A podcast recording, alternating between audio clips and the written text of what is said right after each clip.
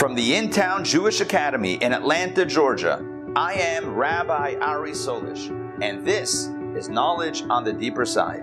In this podcast, we discuss the most inspiring and stimulating Jewish ideas, ideas that challenge the way you think and feel. To sponsor a class or episode, please visit intownjewishacademy.org slash sponsor. And now, on to the episode.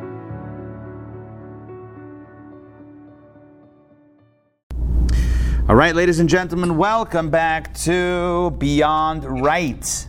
It is so wonderful to see you here on this fine Tuesday evening. I'm going to mute everybody just to have a nice clean background. You can feel free to unmute at any time and jump in. Questions, comments. All right, they tell a story. We begin with a story. Always a story. They tell a story about two accounting partners. They were partners in the accounting firm. Himmelman and Nussbaum. Himmelman and Nuss, maybe Nussbaum, Nussbaum. All right. So anyway, they're meeting at the bank with the bank manager. You know, when you're an accountant, it makes sense. Once in a while, you got to meet with the bank and the bank manager. Suddenly, out of nowhere, out of nowhere, they couldn't see this coming. Masked robbers. I mean, now everyone's wearing. Anyway, masked robbers burst into the bank and they pull out their guns and they rob the tellers and they tell everybody in the bank, do not move. Everybody against the wall, start emptying your pockets.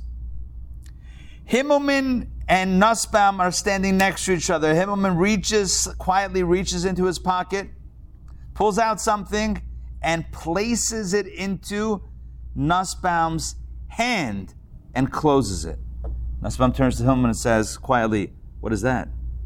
He says, It's the $50 I owe you. All right, my friends, my friend. You got it? Yes? Okay. All right. Thank you, Jerry. So, yeah, we're good?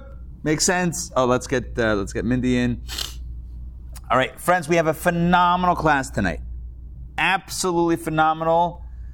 B, I'm going to call it BCE. This is going to be best class ever. This is BCE status. All right. Hey, Mindy, welcome. So, we are going to once again this evening look at a core Jewish value and then kind of trace how it's manifest and how it presents itself in the arena of Jewish law. The journey is going to be wild. Today's core value, as you probably saw from the email, today's core value is freedom. Now, we live in what is ostensibly a free country. How do I know this? I've heard the national anthem. I've heard it. It ends Hold on. Now I literally started to quote it in my head. The land of the free The and land of the free. land of the free and the home of the braves. I mean, the home of the brave, right? Isn't that how it goes? At least in, uh, in the ATL, that's how it goes, right? Land of the free. We are. We live in a free country. We live in us in what is ostensibly a free country, and yet, and yet, here's the caveat: Ever since our country's founding, there has been, and even till today, there are still elements in practice that may not truly ring as being fully free. Today, we are going to look at such things as institutionalized slavery, debt bondage, debtors' prisons, and modern prison labor and modern employment law, and ask a very simple question with not a simple answer. Just how free are we really? As we'll see, Judaism has a radically different answer to a lot of the questions we're going to ask today. Judaism's vision of humanity is so radical. Judaism's vision of not only humanity, but human freedom is so ahead of its time that it's literally taken thousands of years for even the most civilized of societies to catch up to the Torah vision of what freedom looks like. And I'll tell you, even after thousands of years of playing catch up, 3,334 years to be precise, societies have not fully caught up even yet. And along the way of tonight's class, we're going to gain a deeper understanding of the role Jewish life plays in the quest for personal freedom. We're also going to learn what you and I can do to enhance and advance human liberty. We have a lot to talk about, so much to cover, so much application. Let's begin. We're going to begin with a case study that will floor you. I hope you're sitting down. I mean, it floored me. I hope it floors you as well. The story that I'm about to tell you takes place, true story, takes place in the, in the mid 1800s. And it centers around the topic of slavery. You see, at that time in the mid 1800s, the United States was divided, divided between North and South. At that time, slavery was permitted in the South, and it was abolished in the North. Which makes this story that I'm about to tell you so very compelling. You see, there was a couple from Tennessee. Their name, uh, the, the name of the couple, the name of the uh, husband and wife, Lewis and Laura Sweet. What a sweet couple they were. Tennessee, they came from Tennessee. Tennessee was one of those states in the South where slavery was still legal. And the Sweets had a slave whose name was Betty. Henceforth, this conversation will be known as Betty's case, as it's become known in legal circles. The Sweets from Tennessee had a, had a slave named Betty. In the fall of 1857, the Sweets decided to take a road trip. I'm pretty sure at that point everything was a road trip, right? Wasn't it? I'm pretty sure. And they decided to take a road trip north, together with Betty. They headed up to Canada. They headed, they toured around some of the northern uh, United States, and eventually they found themselves in Massachusetts.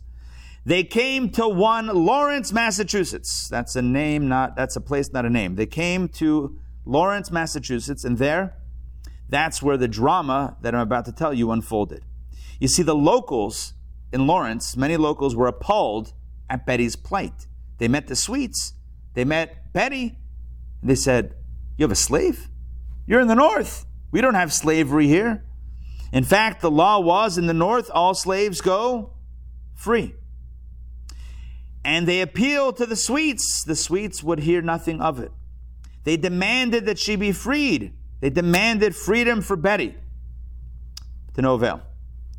One woman, Lucy Schuler, brought it as a legal matter to the court. She demanded that the court declare and enforce Betty's freedom. There was one problem.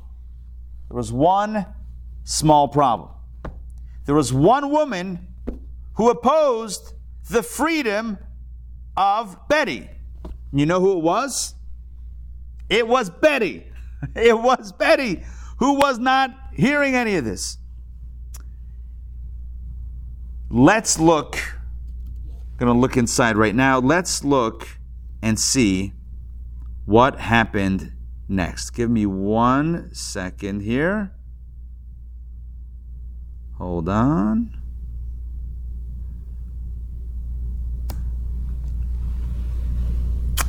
Okay, pulling this up on my end. Let's get the party started. Hold on, give me a quick moment. Okay, I'm going to read this text. This is text one on your books. Is page 104. On your screen, it is up in three, two, one. Betty's case. Text one. You notice above the text, it looks like CBS logo. I think I mentioned that before. Yeah, little CBSI. I don't know why that is. Betty's case. Habeas corpus. Okay, this is uh, from the monthly law reporter. November 9th, 1857. Yeah, this is going back a little while. Habeas corpus upon petition of Lucy S. Schuler of Lawrence, setting forth that a colored woman named Betty was restrained of her liberty at said Lawrence by Sullivan Sweet and his wife. Sullivan Sweet, yeah, well, they got that wrong. His name wasn't Sullivan. All right. Either way, his name was Lewis.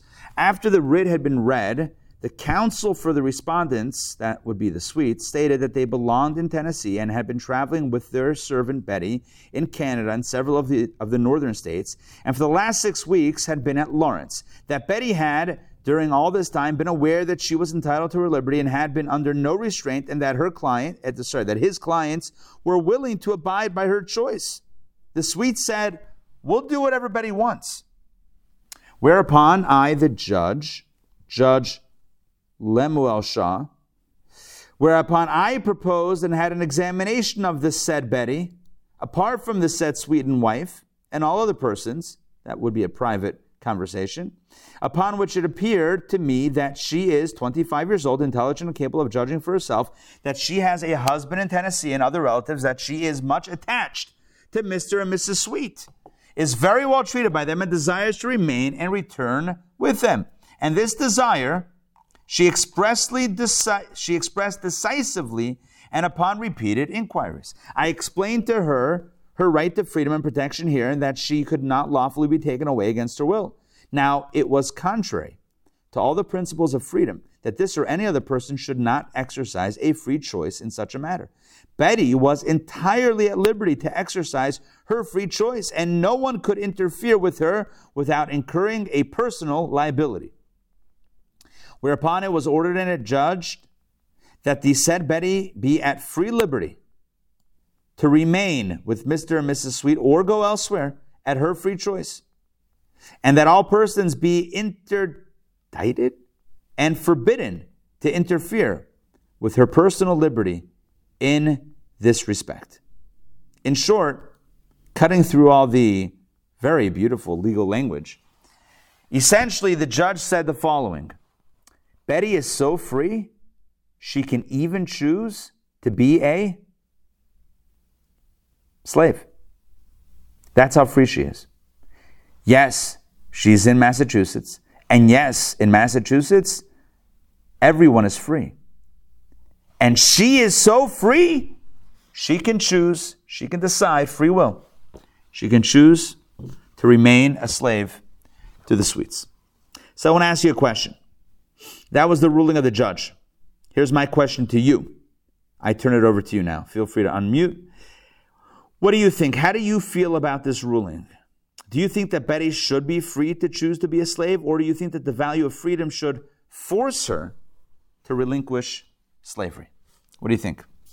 Jump in. Free, free to choose. Okay, one vote for free to choose free to choose because for you to force her to be quote free even if she stayed in massachusetts she's now away from support. She's now away from family. Uh, from my reading of the history books they weren't so egalitarian among the races in massachusetts although african americans were not slaves and she would be condemned to poverty. Whereas based on what's written she had what she felt was a halfway decent life and wanted to keep it that way That's all very good points. By the way, I don't I don't mean to interject in any uh, you know uh, hot hot button conversation, but it's claimed even till this day. Sports teams in Massachusetts, you go to uh, a Red Sox game or whatever. There's uh, there's been there's been claims of uh, of not so nice comments being um, being uh, directed at at certain races. Just saying.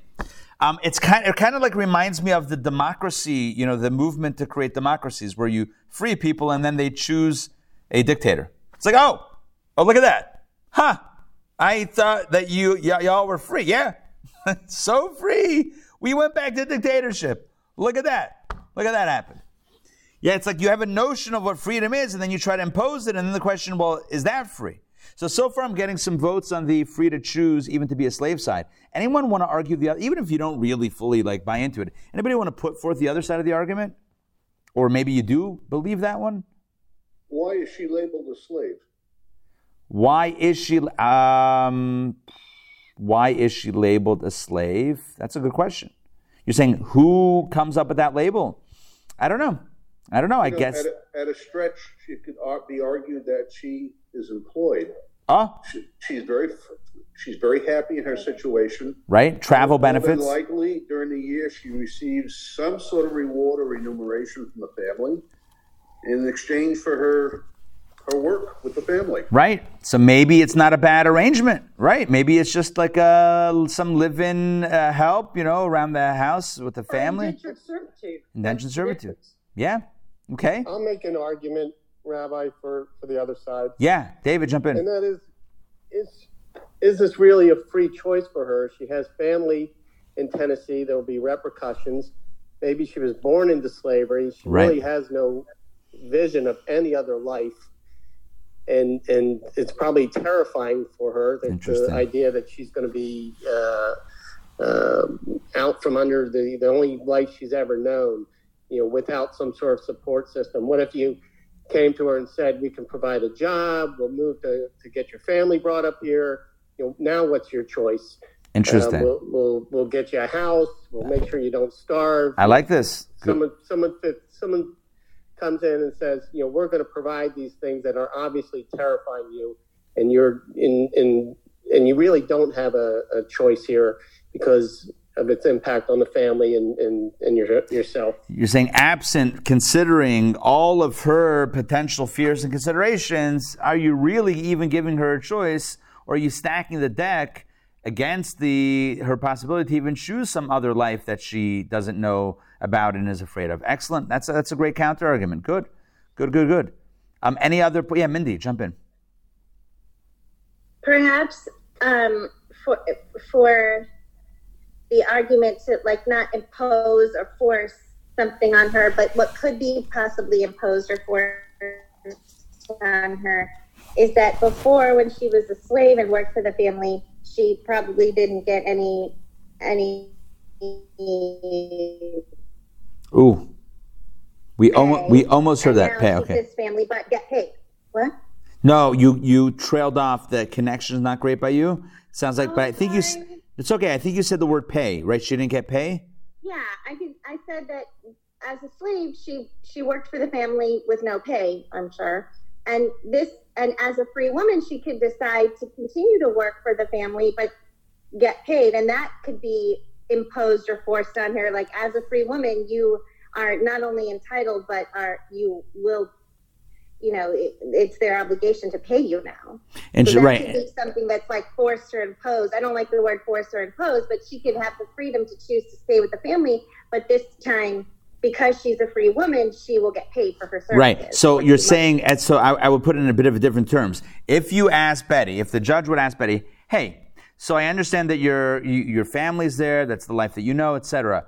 I'll give you two options: either keep your current arrangement or get paid a fair wage, like somebody who's not a slave, a non-slave wage, whatever that would look like, whatever you know arrangement that typically was. Imagine you get paid like a regular wage. What would you rather? Would she not rather choose that? Then maybe the, you're asking a bit of a different question. It is interesting. I think you and David are, are pointing out something that, that I believe is, is very important, and that is how you ask a question will elicit, perhaps in many cases, a different response. Right? How you ask the question. Yeah, there's a lot to talk about on that. But so what it comes down to is this, and, and these are all good points, and we're going to get some Jewish perspective on this issue as we go through today's class. But I just want to summarize it like this. And this is by no means the totality of the conversation, but just two points that I'll mention. And that is what we have in this situation is a pretty fascinating paradox. And the paradox is, you know, should our fierce commitment to to to freedom open the door paradoxically to slavery? If we're really open-minded, if we're really free, we're really granting a person their personal freedom, are we then opening the door to slavery if a person so chooses? Or should we compel people to act contrary to their wishes under the guise of freedom? That's the that's the crazy paradox, right? Should you be so open to allow slavery by choice, or should you actually limit the rights to create a space of freedom? Openness might lead to something closed, and closing something might lead to something open. That's the weird, that's the complicated paradox. Now, one way of framing this question from a philosophical perspective would be to better understand the very notion of freedom, or to use another term, liberty. Philosophically, there are two models of freedom and or liberty. There's what the philosophers call negative liberty and what they call positive liberty. What's the difference between negative liberty and positive liberty? So, negative liberty is what we might term freedom from. Negative liberty means that the focus of liberty or what constitutes the liberty is in what is not there. Not what is there, but what's not there. What's not there being shackles, fetters, tethers, any type of ball and chain that otherwise would hold, hold someone down. So typically we're talking about external factors. So the absence of such external factors that lock someone in or keep someone down would constitute liberty. That's negative liberty. Negative liberty means that the liberty is defined by what's not present. And in the case of, of human freedom, it's not the, the, not having the presence of, uh, of, of coercion. So when coercion is removed, that creates the space of liberty, but in that negative liberty sense. Freedom from. Freedom from restraint. Positive liberty is very different. It's not freedom from, it's freedom to. The question is not what type of limitations do you not have, but it's what possibilities do you have? Do you have the ability? Do you have the possibility? Do you have the platform to pursue your dreams, to pursue your purpose? If you do, then you have true positive liberty. Does that make sense? The difference between positive, negative, and positive liberty? Okay. We've talked about it in previous classes a, a, long time ago, I think. I don't know, a long time ago. Whatever. Some years ago, we talked about this duality in a different context. But I'm going to put this up on the screen. You have it in your books. Take a look at the next text. Okay, two theories of freedom. Dr. Maxey, if you can please read text number two, I'd be grateful. Negative liberty is the absence of obstacles, barriers, or constraints. One has negative liberty to the extent that actions are available to one in this negative sense. Positive liberty is the possibility of acting or the fact of acting in such a way as to take control of one's life and realize one's fundamental purposes. The idea of distinguishing between a negative and a positive sense of the term liberty goes back at least to Kant and was examined and defended in depth by Isaiah Berlin in the 1950s and 60s. Thank you. So, this gives a pretty decent, very short summary of negative liberty versus positive liberty. Negative liberty is what is not there, the absence of obstacles. Positive liberty is the possibility of acting to take control of one's life and realize one's fundamental purpose. So, negative is not having the restraints, positive is having the ability to do what one is supposed to do or what, what is what what what one is meant to do. All right, so those are the two forces. So if if we use these philosophical terms, it might help us address Betty's case. Because again, we have here a couple, the Sweets. They're in Massachusetts there's a whole movement now to free Betty. The judge calls in Betty for a meeting, and Betty says, I'm, I'm actually fine.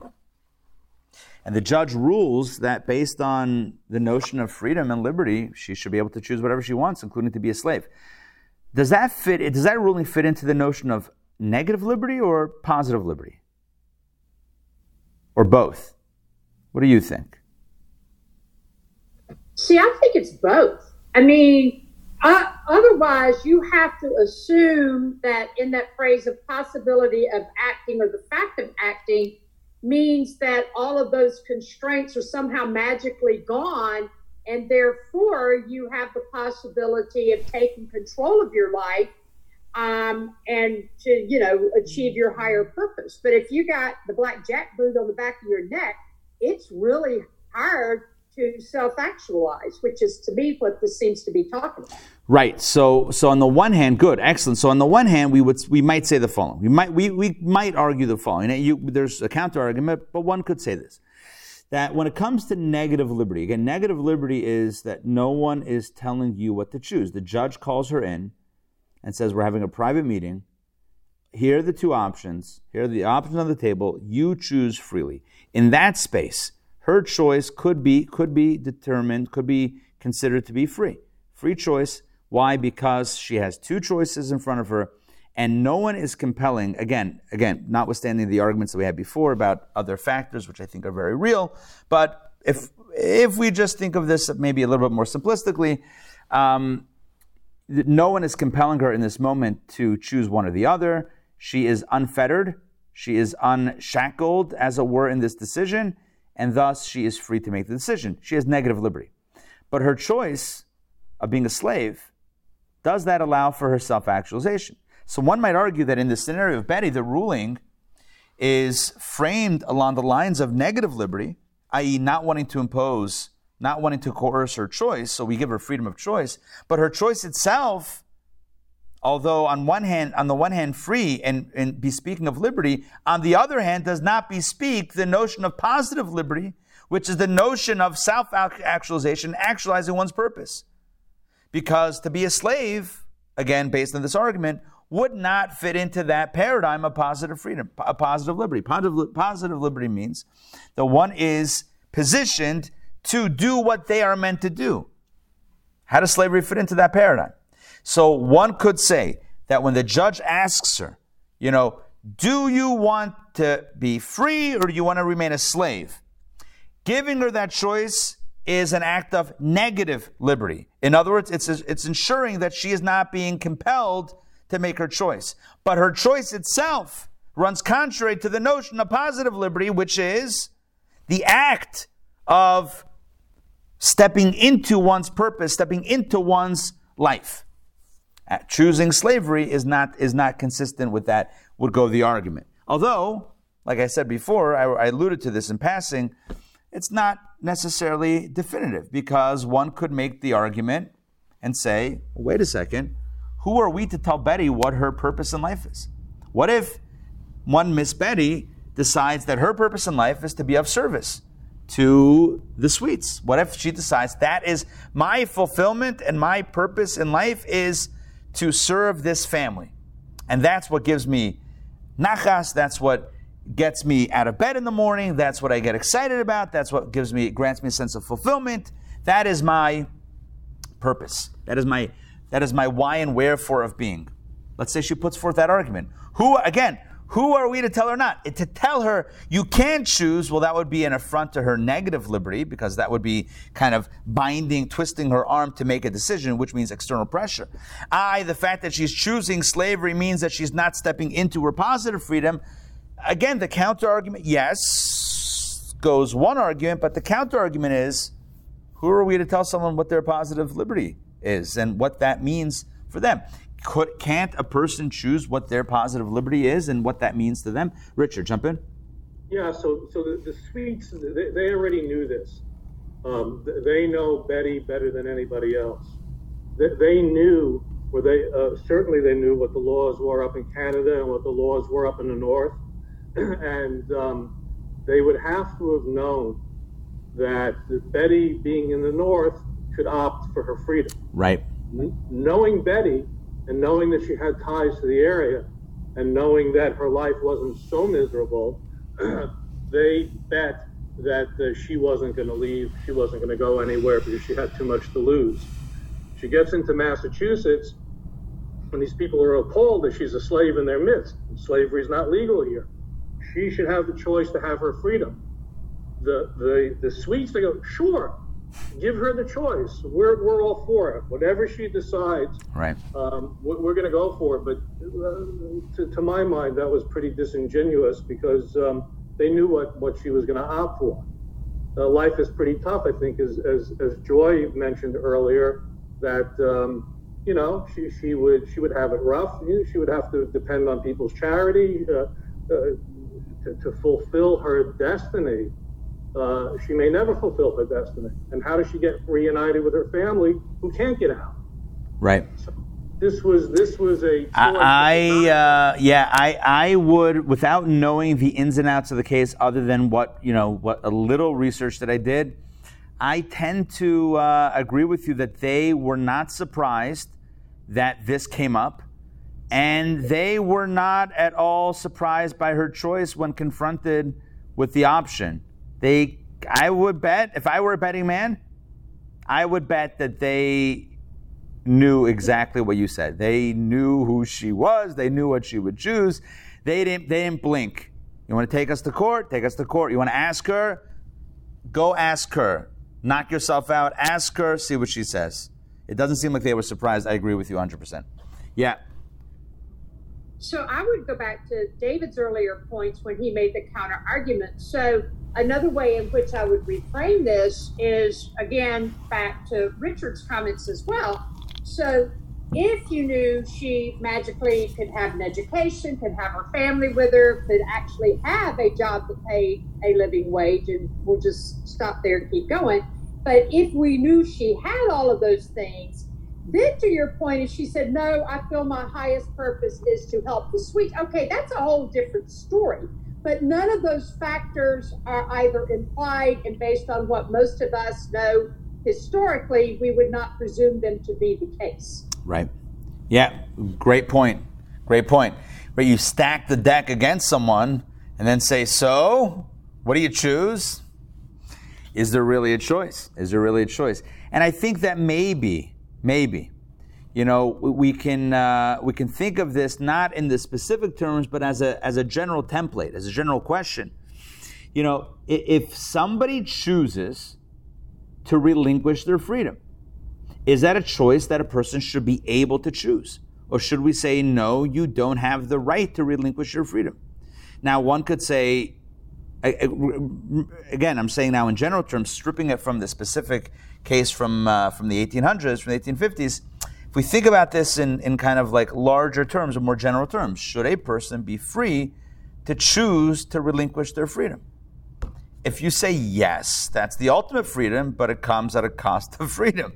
If you say no, then it's not granting freedom, but it is granting freedom. It's that's why I call it a paradox, a little bit mind, a little mind twisting. But how, so, how do you parse this? How do you parse this from from the reverse? What if what if somebody uh, like like um, uh, uh, uh Betty is is is a slave? She's in the north. Um, um, should she have a right to be free? Period. For example, there, there's a there's a um, there's a story about um, a slave named uh, I think it's Ona Judge. She was she was George Washington's slave. Traveled with him from George and Martha's a very favorite slave. Traveled with them to Philadelphia uh, when when Philadelphia was the first capital, and she stayed there I think for two years. And after tasting freedom, she did not want to go back. Mm.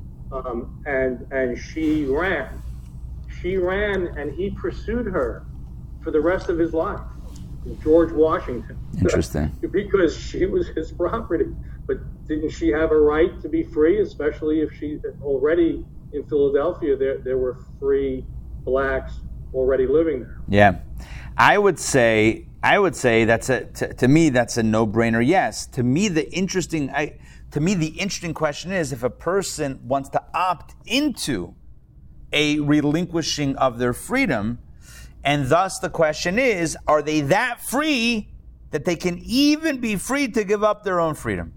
That's but kind they, of. But, but, but they should be. I mean, even. even I hear you. I hear our, you. In, in, in, in our history, uh, our forefathers opted for indentured servitude for, for a period of a great period of time and even re upped. They had the freedom to, to continue that, that drudgery yeah. until finally they, they, they earn their freedom back.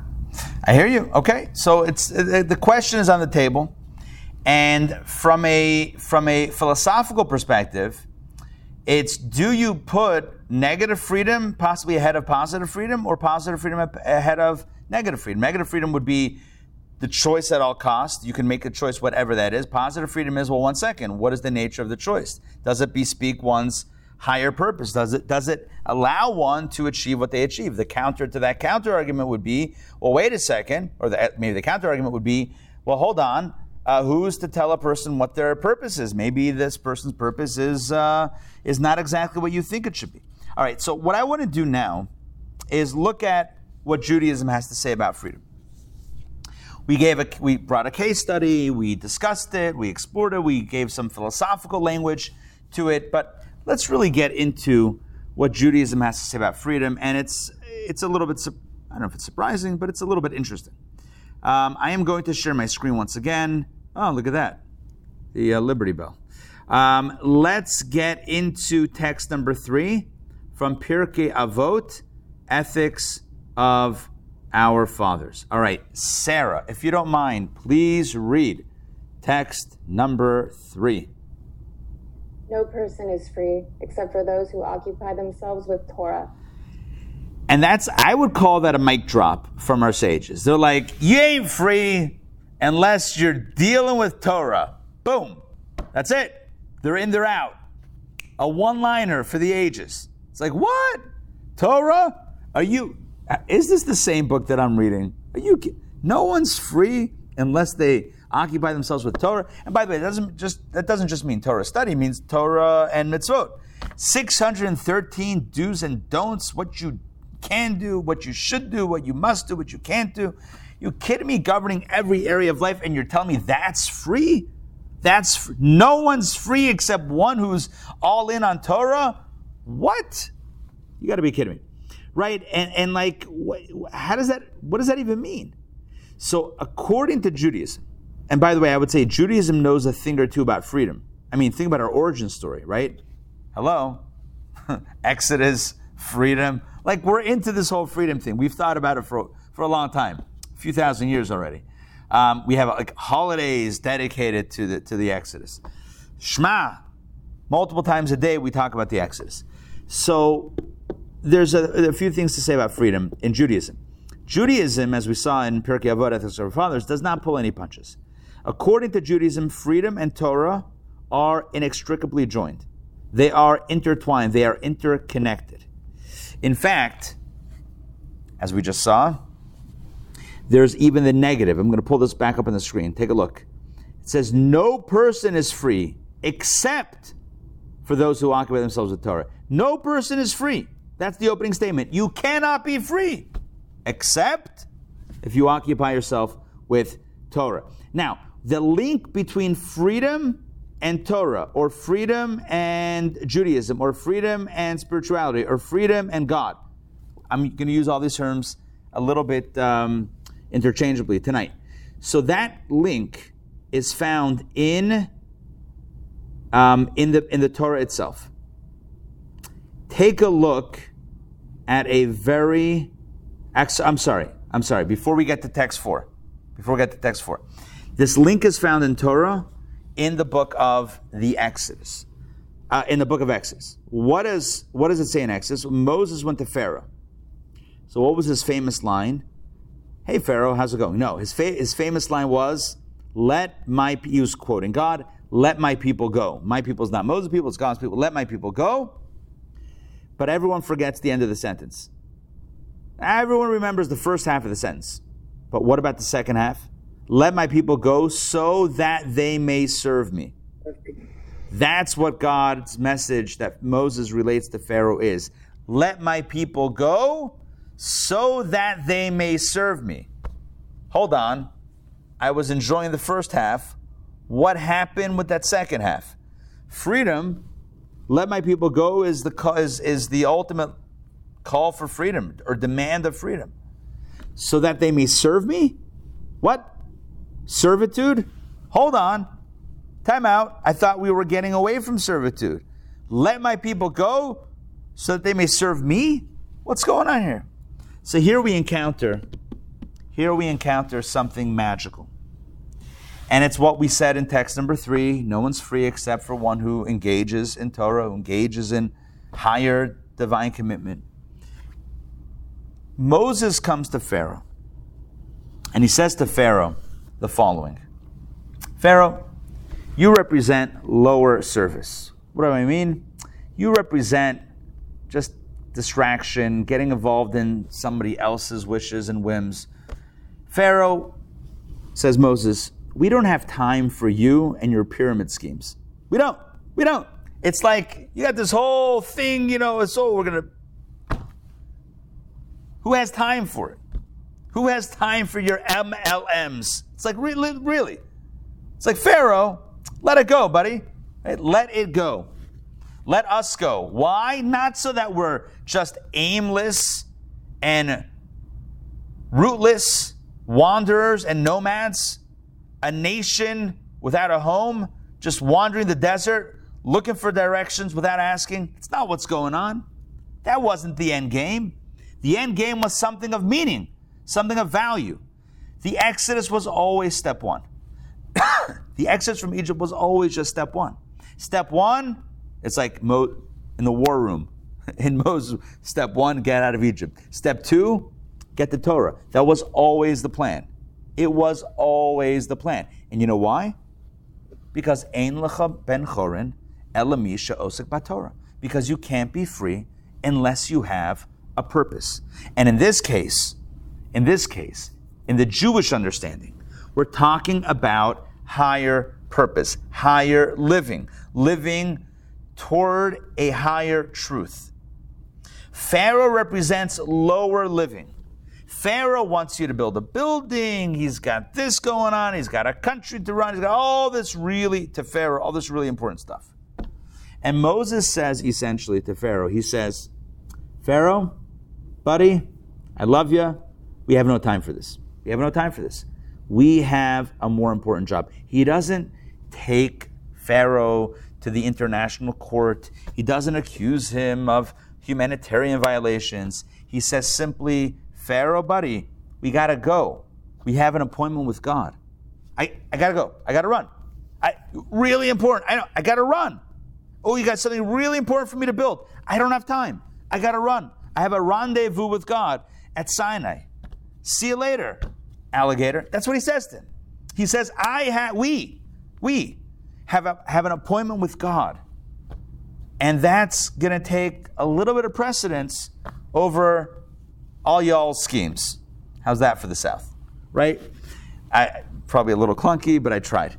This is, this is the way that Moses communicates freedom to Pharaoh. It's not like, how dare you uh, subjugate, how dare you enslave a people? That is worthy of outrage. That wasn't Moses' tactic. He didn't say, he didn't pull the outrage card.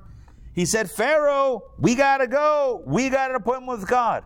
That's our purpose, higher purpose. Is this true for the Jewish people? Yes. Is it true for everybody? Yes. Everybody has a higher purpose, whether it's 613 mitzvot, whether it's seven, which are not just seven. The seven laws for all, for all humanity are not just seven, each of them has many subcategories. So many dozens of rules and regulations. Whether a person has the 613 or the seven general categories, uh, the reason why I'm saying this is because it came up in the chat. Either way, every human being is here to live for a higher purpose. See, we live in a society that is so focused on consumerism, so focused on the lower stuff, so focused on the here and now, on, on existence, as opposed to higher living, that it's almost like, what are we even talking about? But this is the Jewish perspective from the beginning. Moses never intended for the Exodus to be the totality of freedom. That's not freedom. Exodus Good. It's a good step one. Matan Torah, Sinai, which we're about to celebrate this Saturday night, Shavuot, right? The holiday. What happened seven weeks later? That's the real deal. That's the clincher of freedom. That's what constitutes freedom. You can take somebody out of prison, you can take the slave out of slavery, but now what? Now what do they do? Imagine, two million strong. Now what? just wandering and hating on the Egyptians, being stuck in resentment, stuck in hate. Now what? That's profoundly unhealthy. That's not freedom. God gave us the ultimate gift of freedom seven weeks after the Exodus, and that is called the Torah. The Torah gives us a blueprint for higher living. It gives us the template for what it means to live a purposeful life, and that is freedom. So the Mishnah says in Avot, in Ethics of Our Fathers, it says, There is no free person. You cannot be free. That's step one.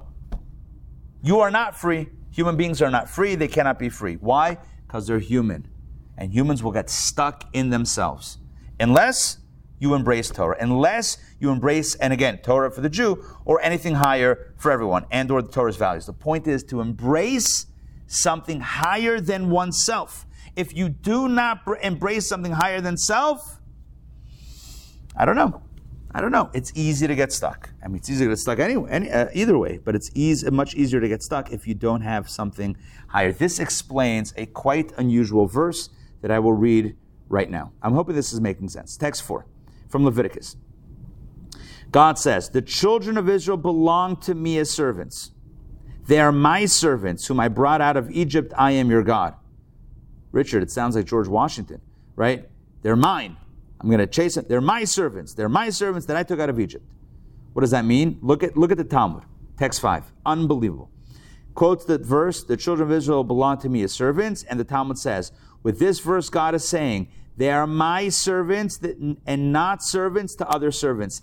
This is dropping the bomb. God says they're my servants and they're not intended to be servants to other servants, which means that God is saying, I do not wish for human beings to serve other human beings because that's not why I created all y'all. That's not, ooh, twice. That's not why I created you. That's not why you're here. You're not here to serve each other. That's a profound waste of time.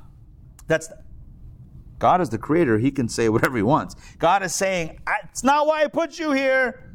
I didn't put you here to follow each other. You ever see ants follow each other? Right? One on top of the other, that you could put them in a circle. They would, ne- you know this, right? There's an experiment. I think it's ants. Maybe it's not. Maybe it's something else, some other creature. They walk, maybe not ants, but some creature, crawly creature, walks so tightly to each other, front to back, right, one after the other, that they can't even see in front of the other one. And if you if you arrange it in such a way where they're in a circle, they will go in a circle forever until they just drop from exhaustion. What's my point? God says, don't be that creature that follows and, and subjugates themselves to other creatures. You have a higher destiny. Human beings have a higher purpose. Let me give you an example or let me give you an illustration. This is uh, what I'm about to share with you is taken from a letter that the Rebbe wrote many years ago, and it's one of the most eye-opening perspectives. I'm, I'm going to do my best to paraphrase. There's four kingdoms of life, as described in Jewish thought: the inanimate or mineral life, vegetation, plants, trees, grass, etc., animal life, and human life. And each type of living creature or each type of kingdom of life has different parameters whereby it is defined and different parameters whereby that thing experiences freedom. So what constitutes freedom for a rock? What does a freedom what does a rock need to be free? Well, it just needs to be. It just needs to not be crushed. It needs to have its own integrity and just be able to sit there like rocks will do. What about a tree? What does a tree need to be free? Tree needs the ability to grow. Tree needs the ability to remain connected to the earth, enjoy sunshine and and and and water and, and oxygen and or it gives whatever. It, it needs that and it needs the ability to grow. If you cut down that tree and you knock it over, and you put it next to a rock, the rock is free, the tree is not free. You with me? What about an animal? What does an animal need? An animal needs space to grow, but it also needs space to roam. Trees don't roam. If they do, got to check that out. You got to have that checked out. Okay, trees are not moving around. I know there's a Talmudic story about a tree that jumped, but that's Okay, that's another that's that's another class. So trees don't move if the tree doesn't move that doesn't inhibit its freedom. But if an animal can't move, if you shackle an animal, then you're ham- hampering hampering? Yeah, you're taking away its freedom. Are you with me so far? Everything has a different constitution of freedom. What about human beings? Give a human being space. Okay? Ability to grow. Great. Ability to roam. Great. Are we free yet? Nope. I mean, if we were animals, we'd be free, but we're human beings, which means we have intelligence and we have a spiritual soul. Aha. Uh-huh. That means is that for a human to be free, human has to have the ability to access and express his or her intelligence and spirituality. The absence of which means you might be like an animal, but you're not free. Human freedom is defined in very specific terms for a human. I hope what I'm saying makes sense. Freedom means different things to different forms of being. For a rock to be free, it just needs to be there. For a tree to be free, it needs to be able to grow. For an animal to be free, it needs to be able to grow and roam. And for a human being to be free, human being needs the ability to grow and to roam and to think and to live higher than oneself. And that last piece is critical. Because so long as we are just following the other, so long as we are just head down, enslaving ourselves to the man or whatever it is, whatever that is, we are not really free. And so God says, You are my servants. I do not want you to be servants to anyone else. Because if you serve a human being, then you're really a servant. If you serve me, then you're really free. That's, that's the meaning of, the, of these verses. God says, Ki avodim avodaihem. The children of Israel are my servants. I took them out of Egypt.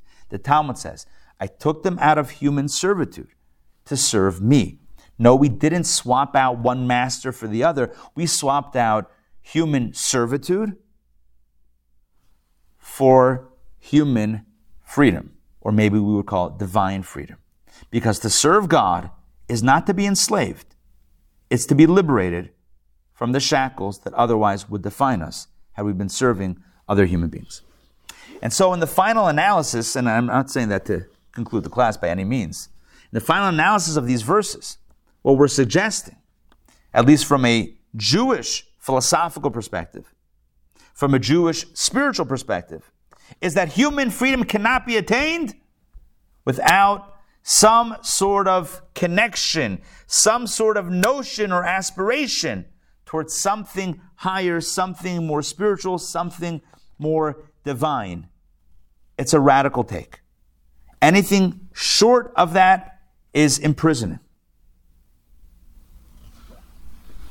Here's how the Rebbe puts it. Take a look at text 6. Service of God is not something that stifles the identity of a Jew, God forbid. On the contrary, divine service is the very core of every Jew's being. This is the meaning of the sage's teaching that no person is free except for those who occupy themselves with Torah. Even though Torah observance is termed service, it's still free. Observing Torah mitzvot is the true nature of a Jew, as the Mishnah teaches. I was created to serve my Creator. Only when serving God is a Jew truly free. It's like we would say the same thing about a tree. Only when able to grow, when when having the ability to grow is a tree truly free. Only when, only when the animal can roam as if free only when the human being, the Jew, accesses something higher, intellectual pursuits, spiritual pursuits, divine pursuits, godly pursuits. Only then is that person free. That is the statement that we're making, which means the following. We can think of freedom in terms of degrees or in terms of absolute either or. We can think of it in terms of free. Well, how free are you? Are you 50% free, 75% free, 100% free, or we can think of it in absolute terms. If you're not 100% free, then you're not free. And within, within a more absolutist type of analysis, we would come away with the following. As long as the human being is not connected to something higher, as long as the human being is not directing themselves toward a higher purpose, a higher mission in life, higher spiritual, divine, godly Torah values, then we would say, perhaps, that the person is not really free. Going back to Miss Betty, in Betty's case, this is not a judgment of her or a true analysis of that case, but just using that as a way to converse about this. For a human being like Betty or anyone else to choose slavery, and I understand there can mean many different things to many different people, including Betty, including us. But for a human being to choose to dedicate their life to another human being in an absolute way, I'm not saying that she did. I'm not saying that's what, that's what she meant. But theoretically, for a human being to do so, would be engaging in the ultimate act of servitude. It would possibly mean not investing in higher connection, not investing in a higher purpose, which would mean that the human being is not touching true human freedom.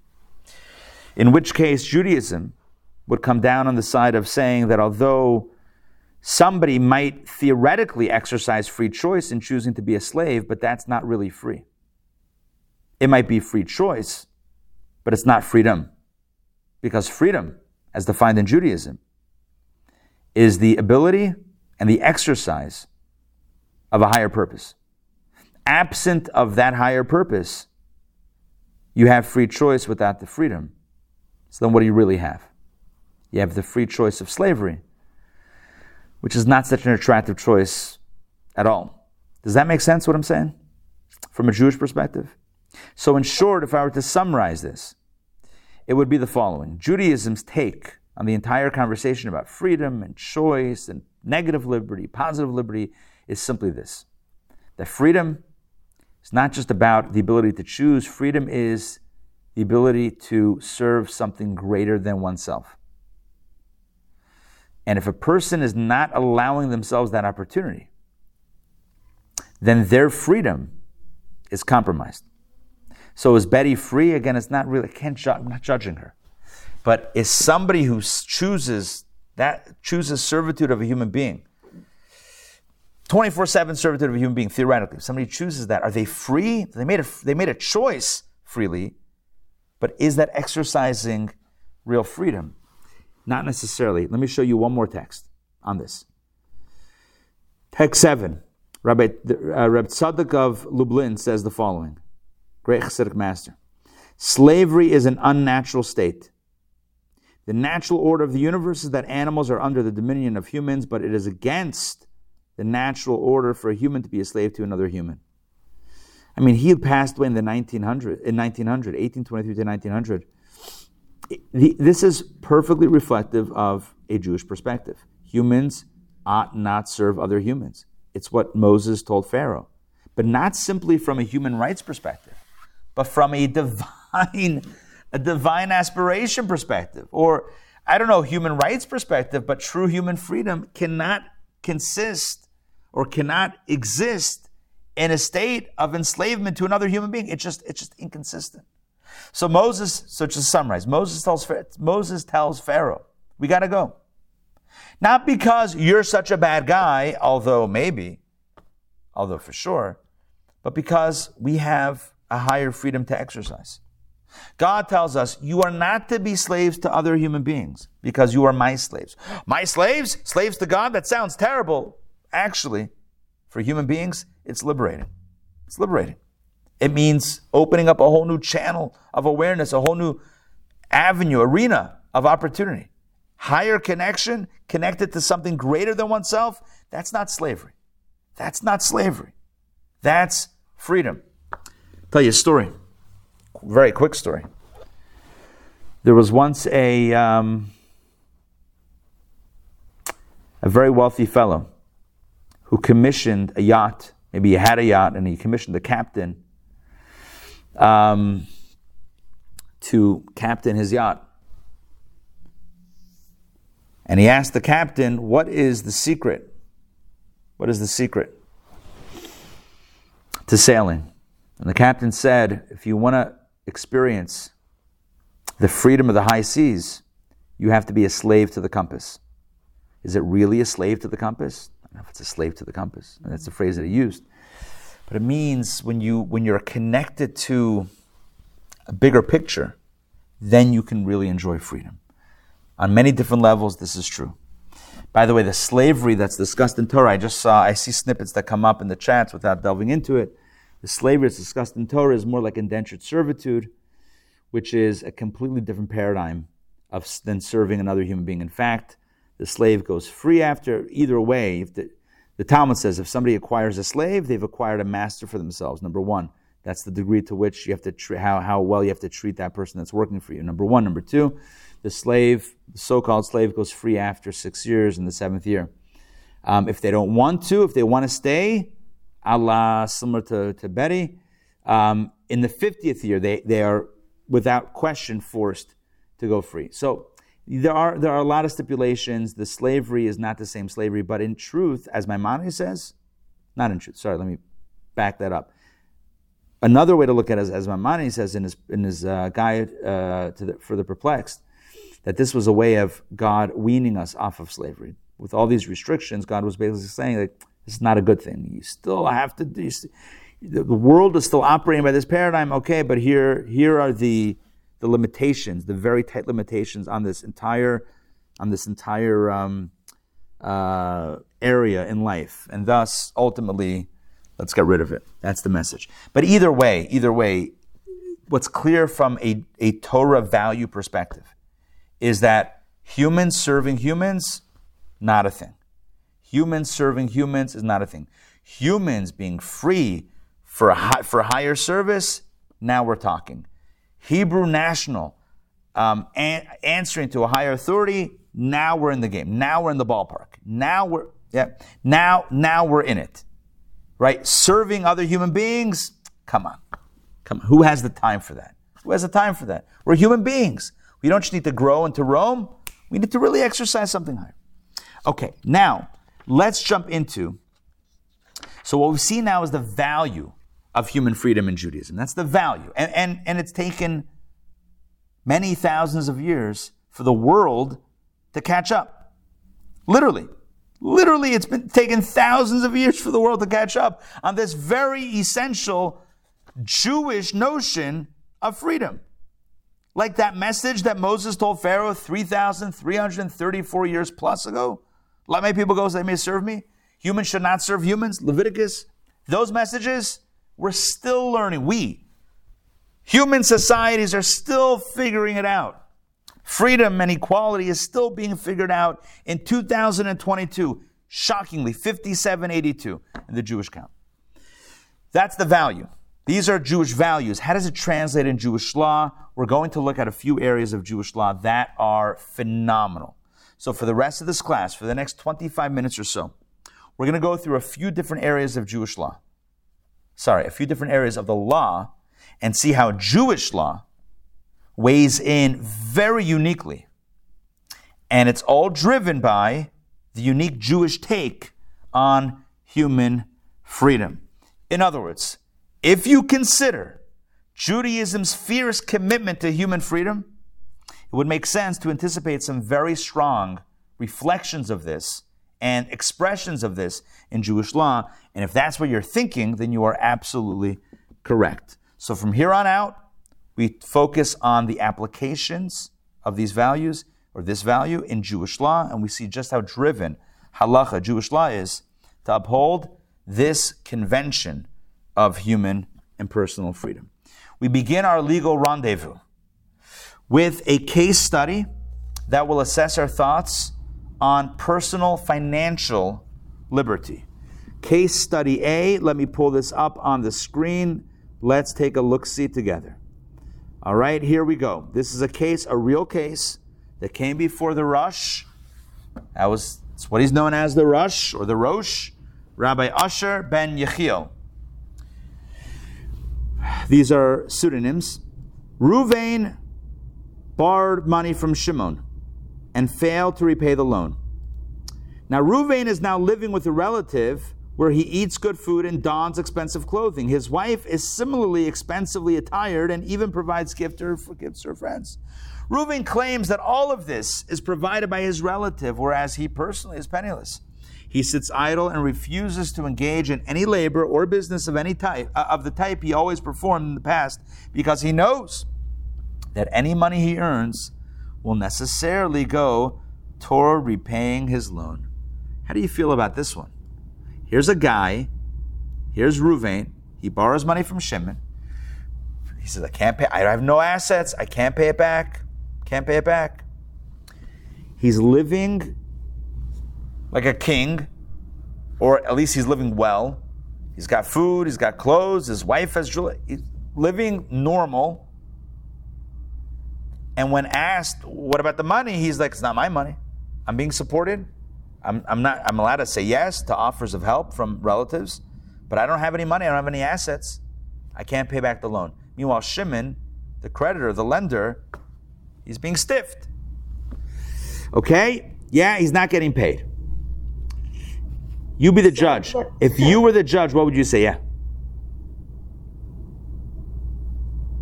Mom, what was yeah. I was support. Say it again. You cut out. A lot of people do this not to pay child support. Okay, well, but let's It let's let's. Uh, let's stick to this case. Let's stick to this case for a second. So, and they thi- make them and they make them go back to work. okay, but let's so so so let's let's ask. every- So fine. So you're saying that we should force them to go to work, perhaps, maybe, Perhaps. perhaps. Okay, what else? Let's let's get let's get some input. What do you guys think? Ruvain owes money to Shimon. He's not working. He's not earning money. He's saying he doesn't have any money. What do we do? What do we do? Yeah, Steve. Uh, he, he's certainly not, Reuben's certainly not a mensch. That's, uh, Yeah. doesn't have to be stated. But it just doesn't seem to me like you'd be able to force him to go to work.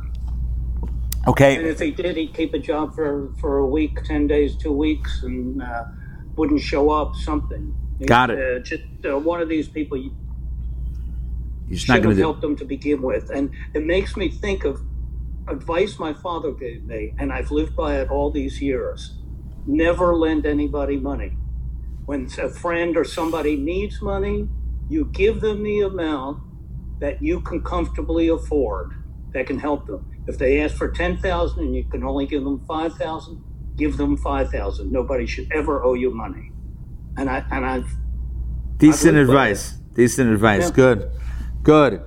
Um, okay, so the options on the table, historically, you know, what is what ha- what has what have societies done historically? So societies have come up with various mechanisms for dealing with people that have that owe money and can't pay, and uh, the options have ranged from debt bondage, which means forcing the debtor to work and pay off the debt debtors' prisons, throwing the debtor in jail and prison, to, shall we say, more pressing measures employed by the mob and other type of organizations. Right? How do you get money out of someone who won't pay? We have our ways, right? I mean, and, and historically, societies and groups have utilized various pressure points to try to extract the gelt. However, what does Judaism have to say about debt recovery? I'm glad you asked. Take a look at Maimonides. Take a look at Rambam. Here we go. Text number eight. Oh, we're skipping that text. We'll come back to it. Text eight, debt recovery. Look at Rambam. Scripture establishes that when that when creditors demand payments of debts and the debtors own assets, the debtor's existential needs must first be provided for, following which the remainder of the debtor's assets are granted to the creditors. Okay? In other words, let's stop here for, for a second. Let's pause. If the debtor owes the creditor money, right? Borrower owes the lender money. So the first thing you do, you're allowed to um, you're allowed to seize the assets. You seize the debtor's assets after you provide for their ex- existential needs. So you make sure they have their basic needs, and then you take everything else and you give it to the creditor. Now, if if the debtors own no assets, uh-huh, or if their assets are only sufficient to provide for their existential needs, in other words, there's no, nothing extra, then listen to this: nothing can be done to the debtors, and they may not be imprisoned. That's halacha. Jewish law says you cannot do anything, you cannot imprison them. You know why? We know why. We the first two thirds of today's class was why. The first hour of this class was why. Because you cannot enslave another human being. You cannot force them to work. You cannot throw them in debtor's prison. Are you with me on this? What are the options? What are the options? You seize their assets if they have assets. Okay, you're allowed to take stuff. You let us seize and freeze accounts, sure. But can you force them to work? Can you force them into labor? Not in Judaism. You can't force them into de- um, into debt bondage. You can't force them to work to pay off a debt. You can't force work. Can you uh, throw them in jail? Debtors' prisons? No. You can't you can't render someone a slave or a servant for financial purposes. It doesn't, it doesn't fly. That doesn't work in halacha. Now, one second. Lest you think that halacha, Jewish law says, no problem, borrow money, don't pay it back. Jewish law says you have to pay back the loan. Jewish law says you have to pay what you owe. Jewish law says you have to work. But Jewish law can't force you to work. You have to work based on the right thing to do, or the spiritual obligation, or the Jewish obligation. But based on halacha, and I know I'm, I'm, using words almost interchangeably, but there's there's two different two different levels to this. So the debtor has to repay the loan. That's their obligation. But are we allowed? Are we empowered to force another human being to work? No. Can't do that. You can't force. You can say they you can say, you have to. That's what you, you have to. You can do the finger wag. I'm doing a pretty decent finger wag. I don't usually finger wag, but uh, it's actually feeling pretty, pretty good off the finger right there. You have to work. You have to pay back. You have to have. You can say that until you're blue in the face. But what can you actually do? Can you actually force them to work? You cannot. Can you throw them in jail? If no, not in Judaism. Judaism cannot do that. Why? Because there's an overarching value of human freedom. You cannot force someone into slavery, into servitude, into forced labor. You just you just can't. You can't. That's exactly how the Rush, Rosh, the Rush, um, uh, ruled in case study A. Take a look at his answer. Text number nine. Shimon's request that Reuben work in order to repay his debt is not something that the court can compel. The court cannot extend its jurisdiction over Reuben's actual person by compelling him to perform work in order to repay his debt. That last line, that's pretty telling. You cannot force someone to work. You can tell them they have to, finger wag, but you can't actually force them into work. There's no mechanism to force them to work. All right, I hope this makes sense. And, and again, this is how Jewish law is built on Jewish values. The Jewish value is you can't enslave, imprison, you can't force someone. You, just can't. You can't force someone into something. Even if they owe money. Even if they owe money, you cannot force them to work. You cannot force them into a prison cell. You just can't. It's not, not kosher. Now, what about what about um, the United States? Does the United States force people to work to repay loans? The answer is no. The answer is no. Forced labor is not a thing. Slavery is not a thing in the United States. It took a while. It, took a, it wasn't right away. It wasn't instant. It took a little while. It took a civil war or so, or two, or no, one. It took a it took a war, a lot of casualties, but ultimately, um, even the United States abolished slavery, and that's a very good thing. And yet, and yet, and here's something that I, I hope will open your mind to a very troubling truth that we all seem to, I'm including myself, typically not care about. And that is there are some dark vestiges of the past forced slave labor lurking in our society. There are some spaces in which forced labor is somehow inexplicably excused. What I'm referring to is forced prison labor. As the law stands right now in 2022, an inmate incarcerated in a U.S. prison can be forced to work against their will. If they refuse, they are subject to extreme measures such as solitary confinement and the like. What about compensation for this for this labor? Nah, not necessary. And even if there is some compensation, it is ridiculously little. How is this legal? How is this not slavery? Well, you see, United States law, what's U.S. law would say, well, we're talking about people who are in prison for crimes that they committed. Their rights are different in our country. Let's take a look at an article from The Atlantic from 2015. Prison labor. Once cleared by the prison doctor, inmates can be forced to work under threat of punishment as severe as solitary confinement. Legally, this labor may be totally uncompensated More, tip, more typically, inmates are paid meagerly as little as two cents per hour for their full time work in the fields, manufacturing warehouses, or kitchens. How is this legal? Didn't the 13th Amendment abolish all forms of slavery and voluntary servitude in this country? Not quite. In the shining promise of freedom that was the 13th Amendment, a sharp exception was carved out. Section 1 of the amendment provides neither slavery nor involuntary servitude. Oh, look at this except as punishment for crime whereof the party shall have been duly convicted, shall exist within the United States or any place subject to their jurisdictions. In other words, you cannot force someone to work, oh, except if someone's been convicted of a crime. Simply put, incarcerated persons have no constitutional rights in this arena. They can be forced to work as punishment for their crimes.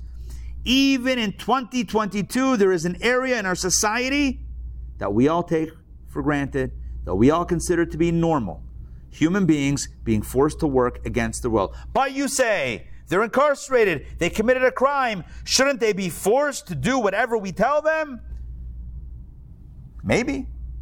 I hear that argument, but I'll tell you who does not hear that argument Judaism. That's not a thing in Judaism. Jew- Jewish law does not agree with that. Jewish law completely rejects that. A human being needs to be free a human being, even someone who convict, who, who's convicted of committing a crime, does not lose their volition regarding work. It's not a thing. Slave labor is not a thing in Judaism. What I'm trying to say is this I'm not, not, not necessarily putting out a petition after this class asking you to sign it to abolish this type of forced prison labor, although maybe. What I am suggesting is that Judaism, 3,334 years later, as I said at the beginning of this class, is still ahead of its time. We are still not caught up to Judaism's fierce embrace of human freedom. I'll say that one more time. The United States of America, what many consider to be one of the most free countries in the world, is still not fully caught up with ancient Torah and Jewish values regarding human freedom. You can disagree from today to tomorrow. I, I, I totally respect that. You might say, someone convicted of a crime, we can do whatever we want with that person. I hear that. But Judaism does not. And the United States, although having embraced Torah's understanding of human liberty and human freedom, has not fully embraced it with that sharp exception, as was pointed on the Atlantic in the 13th Amendment. Now, let's move on. I know there's some questions that are coming up, but let's make a, a beeline for the next 10 minutes to the end. We'll wrap it. If you have questions, put them in the chat or write them down for yourself. When the class is over, when we've wrapped, let's bring them out and have discussions. Okay, so another go to punishment, historically, in many societies, for centuries, has been the debtor's prison. As I mentioned earlier, the debtor's prison was a place where people who owed money and couldn't pay it were thrown in jail, thrown in prison to languish, maybe even to die there. And what was the rationale? The rationale was, well, if they want to get out, they have to pay up. They or their family or their friends or the community. They have to raise funds. If not, that's it. No rachmanis, no mercy. Um, this practice was abolished, debtor's prison, abolished in many countries in the 1800s. In Greece, as recently as 2008, that's when they abolished debtors' prisons in Greece, 2008. It's not just a musical, it's a place where debtors' prisons were a thing until uh, 14 years ago. Yeah, shockingly. So these prisons historically were very, very bad. In England, we have many depictions of such prisons. In fact, in 1824, a Londoner by the name of John Dickens was thrown into one of these debtors' prisons. It had a very dramatic effect on his son. His son, whose name was Charles, who you might know as Charles Dickens, who wrote about debtors' prisons extensively in his novels, one of the most famous novelists ever to have penned novels. Charles Dickens wrote about his father's experiences in the um, Marshalsea prison in London. Eventually, he helped abolish, effectively abolish debtors' prisons in England in 18. 69. But what does Jewish law say about? What does Jewish law say about debtor's prison. So here's a real case. Take a look at this. Here's a real case. Uh, text number 12. This came before the Rivash, 1326 to 1408. He lived several hundred years ago. Inquiry. This uh, took place in Aragon, which now is uh, part of Spain. Reuben, Ruvain, again, it's fictional names. It's not like a bunch of Ruvains borrow money. Like never, you know, if you meet a Ruvain, run. It's just a fictional name. It's like John Doe. Ruvain borrowed money from Shimon. In the contract, Ruvain put up his personal freedom as collateral. Ruvain offered his own personal freedom as collateral to repay the loan. For so is the law in Aragon if a debtor does not own available assets from which his debt can be repaid, he is incarcerated. Now, Shimon the creditor, Shimon the creditor now demands the repayment of his loan, but Reuven has no assets from which to pay. Shimon requests that Reuven be imprisoned, as he explicitly agreed to in advance. Hey, you agreed to it. Now, Reuven argues that he cannot be imprisoned for his debt because there is no precedent in Jewish law for a person to be imprisoned due to a debt. And you requested my opinion on the law in such a case. This is the Rivash writing and his responses.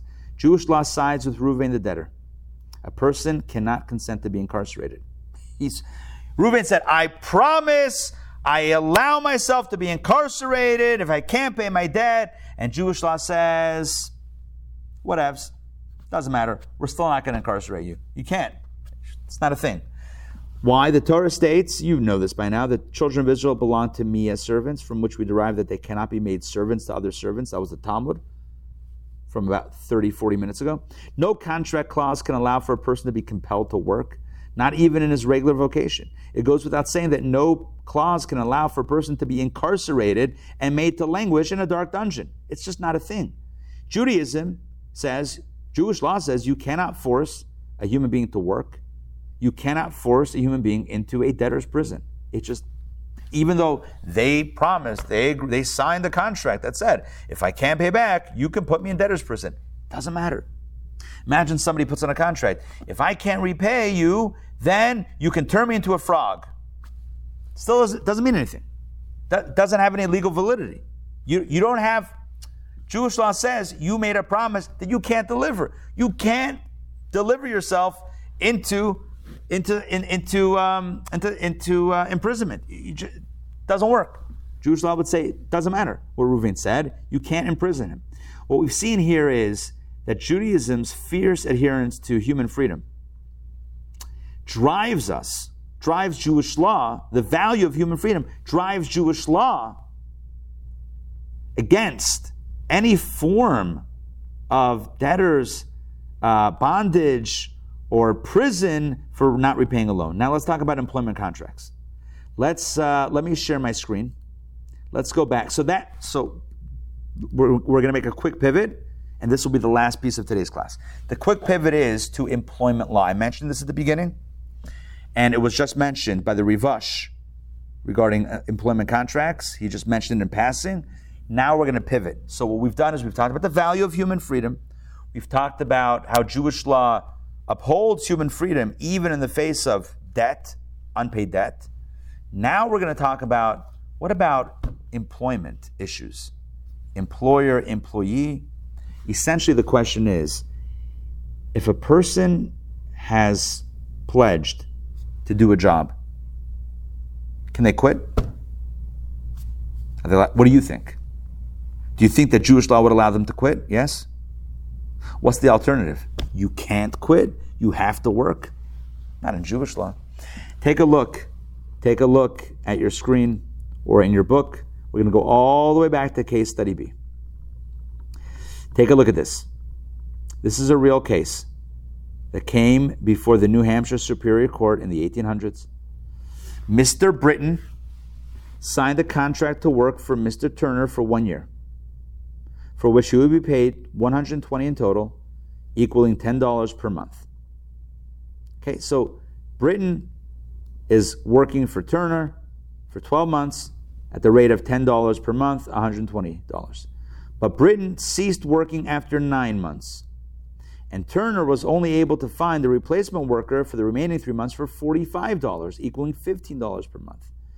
Turner did not pay Britton anything for his uncompleted contract yet and Britton sued to collect pay for the work he performed.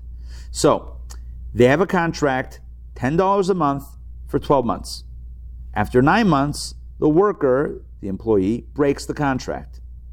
So now the question is oh, and the, and the guy, Turner, has to hire guys at 15 a month for the last three months. So now the question is like this Does Turner owe Britton any money? So, three options. Take, take a look back at the screen or in your book. The three options are option one is zero. Britton is in breach of contract. He has forfeited his right to any payment. He should get nothing. He worked nine months. See you later. $90. Second, second option. Britton worked for nine out of 12 months. He should be paid pro rata for nine months. $10 a month, nine months is $90. Or maybe $75 he should be paid. Why? Britton would have been entitled to pro rata pay of $90, but his breach of contract forced Turner to hire a replacement at greater cost. Turner's loss from the affair totals $15. So this should be deducted from Britton's pay. In other words, um, Turner had to pay the worker, the new worker, $45 for three months. Uh, his whole budget was 120 minus 45 is 75, so maybe he should just pay him $75 instead of the 90. Three options. Zero, nothing. The full 90, or something, but taking consideration the loss that he had due to this guy quitting in the middle of the job. What does Jewish law say about this? I'm going to give you the very short and sweet version of this. Jewish law, because of the sensitivity toward human freedom, Jewish law says you can quit whenever you want under zero penalty. You can quit in the middle of a contract. You contracted for 12 months, you only work nine, you can quit. What about the compensation? You got to get paid. Because if we didn't pay the worker, we would be kind of coercing labor. Are you with me on this? If you told a worker that, sure, you can quit, but you'll get zero, guess what you've done? You're forcing labor. There's the very high sensitivity in Judaism against forced labor. Therefore, Jewish law says that by and large, in most cases, the employee can quit at any time and demand full payment I mean, not full, full payment, but full payment for the time they worked. If you worked nine months out of 12 at the original rate of $10 per month, that's what he gets paid. I, the other guys, the, the Turner, the employer is on the hook for more money because this guy quit. Them's the breaks. I don't know. It is what it is. But we don't we don't take it out of the employee's pocket. Why? Because we give the upper hand always to the worker, with a few exceptions. Let's look at this inside. I want to show this to you inside, and then we're gonna we're getting ready to close out the class. So stay with me for a, for just a little bit.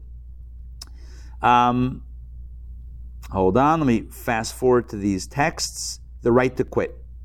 The Talmud says, a worker has the right to withdraw from their employment even in the middle of the day, middle of the working day.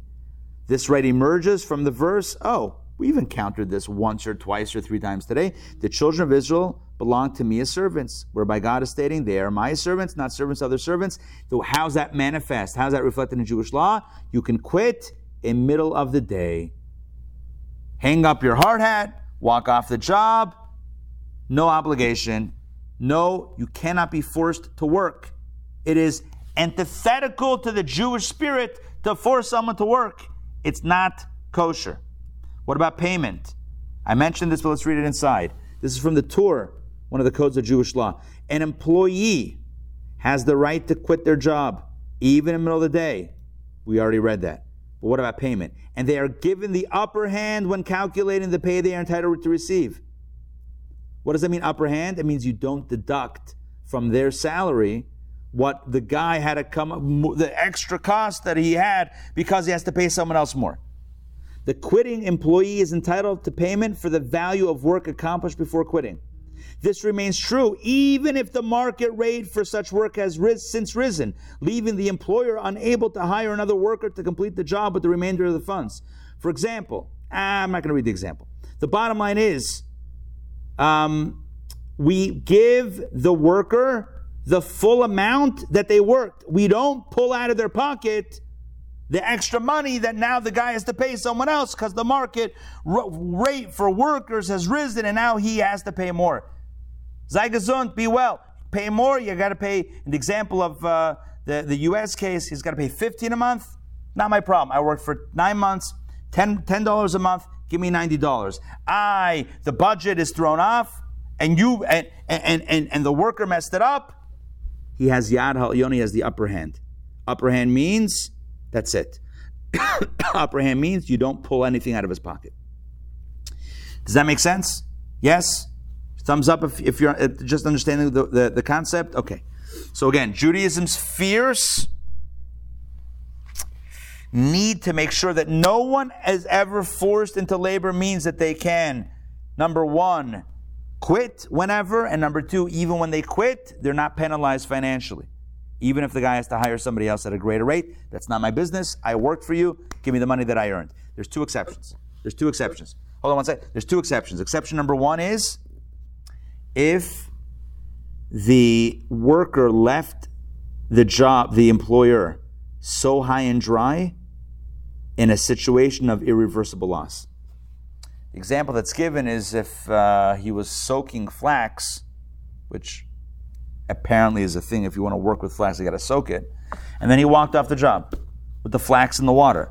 If the flax is in the, you want the flax to soften, but at some point you have to pull out the flax. This guy walks out all this flax in the water. The guy is going to have a total loss of all the flax. He has to hire somebody immediately. In that case, whatever extra, because of the emergency, it's an emergency, whatever emergency rate has to be paid to new workers does come out of that guy's pocket. Why? Because you caused an emergency. In a normal situation, if the market rate changed and he has to hire new workers, we say to the uh, listen, you can keep on looking for people that will take the original rate. You can't penalize the worker. But if the worker stops in a critical junction in the work, then you you have to, then you pull it out of that guy's pocket unless there was like a medical emergency and he couldn't continue, in which case, once again, you do not penalize him. I'm going to read that inside because I know I said a lot of information there pretty quickly. Take a look at text 15, irreversible loss. If the work was time sensitive and its neglect will cause irreversible damage, the quitting employee has the lower hand in the calculation of wages. Lower hand means that you do deduct from his wages. For example, workers hired to remove flax from the water was soaking in. That's what I was telling you. If the flax is not punctually removed from the water, it will decay or rot. If there are extenuating circumstances such as illness or the death of a family member, the employee has the right to quit while retaining the upper hand in calculation of wages. So that's the exception to the exception. If there was literally an extenuating circumstance, then uh, he, then he still has the upper hand. But absent such circumstances, the employee is given the lower hand when calculating their pay because quitting prematurely may cause the employer an irreversible loss. Another example of that would be, you know, let's say, you know, somebody was contracted for for I don't know, let's say 12 months to redo a house. And they're up to the stage where the roof is off and then the guy's like, I'm done. Eh, hello, you cannot leave a house without a roof. I mean, I'm not in construction, but I would imagine that that might be a problem, right? Kind of like your flax and water, right? Maybe, maybe even worse. I don't know.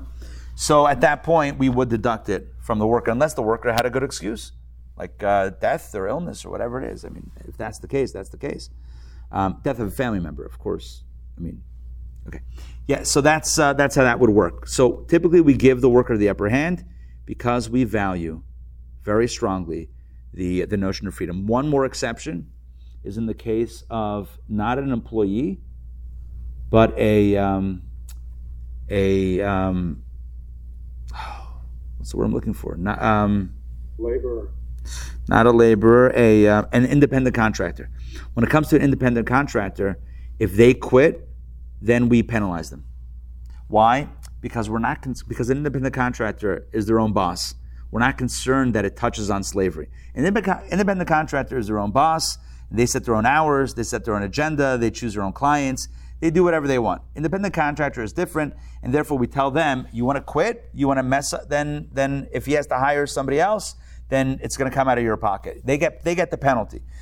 It's Torah law is skewed for the one that is touching on the notion of slavery 24 7. Are you with me on that? On the regular employee, that, that their time is owned by the employer and the work is dictated by the employer. In those cases, it's like it's, it's a soft form of, form of slavery. Therefore, Jewish law is very sensitive to give them the upper hand, to give them the benefit, to give them the ability to quit at any time and to quit with impunity, financial impunity. Otherwise, it would be slavery. It would be akin to slavery. And thus, that is how Jewish law reflects the value. So, in summation, in summation, I just want to make sure that I'm ready for summation. I am ready for, in, for summation. Perfect. We're at the end. In summation, here are my closing arguments. What we've discussed today are Jewish values. Jewish values that since the beginning of Judaism, even before Torah was given, when Moses stood up to Pharaoh, what did he say? Let my people go so that they may serve me, me, me meaning God. The freedom, freedom means the freedom to not be tethered to something lower, but to rise higher. That's what freedom is. Judaism is fiercely obsessed with freedom. We have so much more to do than just run around in menial service of others. That is why Judaism will never force labor, not for the debtor who can't pay, and not for the contracted employee who wishes to quit. Labor will never be forced. Yes, they may be obligated to take care of business. It's not a good thing to quit and leave the other one high and dry. It's not good to not repay your loans right? Boom, boom, boom, finger wags. But the law will never mandate that someone work against their will. So, no debt labor, no debtors' prisons, no forced contracts, no penalties for quitting under most circumstances. Jewish law is very worker friendly because Jewish law and Judaism is very human freedom friendly. And let this be the lesson for us as we prepare in a few days for the holiday of Shavuot. To be human is to not be so stuck in the mundane, is to touch the divine. Torah gives us the tools, the space, and the awareness to do so. This Shavuot, on the 3,334th anniversary of that moment at Sinai, where God gave us the tools to freedom, let us truly appreciate the gift that we have the gift of higher connection, the gift of not being stuck to the ground like a tree or stuck in lateral space like an animal, but possessing the gift of flight, as it were, that we have to touch the divine, to be of higher service, and to transform this world into a better place. Thank you for joining me tonight for lesson number five. Sorry, lesson number four of Beyond Right. I hope you enjoyed it, and I hope that the connection between the value and the laws came through clearly. All right, I am I'm here for a few more minutes to take some questions, comments, reflections. So please jump in. Let's keep the questions short. I'll try to keep the answers short so we can get through as many as possible. Richard, jump in. Yeah. So the the um, the the edict not to keep a worker's wages overnight Yes. How does that fit in with all of this? Um, excellent, excellent. The Torah says that when a worker works, a day labor, you got to pay him at, after that day. You cannot withhold payment. The idea here is that having worked and not getting paid, already we're getting into unpaid labor, which is already sounding somewhat like forced labor, and it's it's touching, it's touching on, touching, ever so slightly on the notion of slavery. Uh, I'll give it to you the next day. I mean, you don't have to pay everyone daily, but whatever the contract is, weekly, bi-weekly, monthly, annually, whatever that is, we can't go over that time because otherwise they will have worked for nothing. At least at that freeze that moment in time, they've worked for nothing. That touches on slavery. So that's something that is, uh, you want to call it trauma? It's a trigger. It's a trigger in Judaism. It's like, oh, oh, oh, oh I can't do that. Can't do that. Can't force labor. Can't not pay wages. Can't force someone to work against their will. You just can't can't do not in Judaism. All right, questions, comments. Jump in, jump in. Mindy, did you have some? No. Uh, yeah, Jules. Yeah, no. Um, is it at the very beginning when you were talking about well, well, two things. When you were talking about Reuben, who was living off, living extravagantly Yes. off of his relatives. Um, you know, is there any room in Judaism to have gone to the relatives? Yeah, the, the, Judaism would apply a lot of pressure. A lot of pressure, societal pressure, religious pressure, synagogue pressure, the sisterhood pressure. I'm kidding. I don't know what sisterhood pressure even is. But yeah, there will be a lot of pressure. I mean, don't mess with the sisterhood. That's we know that. We do not mess with the sister. By the way, the, the younger generation, like what's even sister? Like, do, I feel like it's a little bit of a lost, uh, a lost um, dynamic. Anyway, back to our story. There will be a lot of pressure on the on the relatives, on everybody involved, everyone connected to that case. But the one line that cannot be crossed is you can't actually force this guy to work. You can't you can't push him to a job. You can't phys- physically. You can't like. First of all, I mean, in general, like, how can you force someone? Even pragmatically, how do you force someone to work? But Judaism would say, but yeah, and Judaism is not a thing. But nor would he be thrown into jail for that, which creates, yes, it creates a scenario where the bad guy, right, has a, I'm not going to call it a loophole, but is, if someone wants to be a rasha, like a, a bad dude, there's a kind of uh, there's a little bit of uh, wiggle space. Unless there's some other provision that can be done you can't really force someone uh, to work and you can't force someone into that uh, into that slavery. Can other pressures and all pressures be applied? Sure. I mean how far would they go? I don't know. It would be an interesting it would be an interesting topic to explore in depth. How far would back in the day or whatever how far would they go? Would they not allow that person or the family into synagogue? Would they revoke a membership? Would they not allow the kids to school? I mean, I, to what to what end would be those repercussions? Because those things would be theoretically. I don't know about the kids in school, but like those things would be maybe on the table. I don't know. Isn't isn't the rich relative isn't he also complicit because he's giving you money for you know jewelry, fantastic robes, you know, and yet this this outstanding debt is not being addressed. I, I would say yes. I would say that, that he's in on it. In fact, we left something out of that case. Um, I'm going to look here in my notes. The case is even more disturbing, which is why I didn't want to mention it before. Um, the case is more disturbing in the sense, give me a second. Um, there are rumors, there were rumors, it's an old case, that Ruvain actually had assets that he gave away. Okay. In order not to pay the debt. In order to not pay the debt initially. Wow. Yeah, he's a he's not a he's not a good dude. Um, which, by the way, raises the question of validity of that transaction to begin with. Like, can the bet din reverse that and force it to go back, and then force it to um, to, to to to go back to the to the creditors? There's another element. Oh, there were rumors. Again, the question is what was real, what was not. But there were rumors, at least allegations, that the husband and wife, Reuven and his wife, were actually running a business out of the relative's home, but claiming that the business was not theirs. So they it was clearly shady. It was yeah, super as as like suspicious and shady as it seemed thus far. I even we even omitted some details that make it even more suspect. And yet, and yet, and yet, and yet, and yet, there's still a limit to how far we can go to recover in Judaism. We cannot cross that line into slavery. We cannot cross the line into forced uh, labor. We cannot cross the line into pris- debtors' prisons. We have to be uh, conscious of that line. What can be done? I don't know. We got to figure out a way to twist some arms otherwise. But yeah.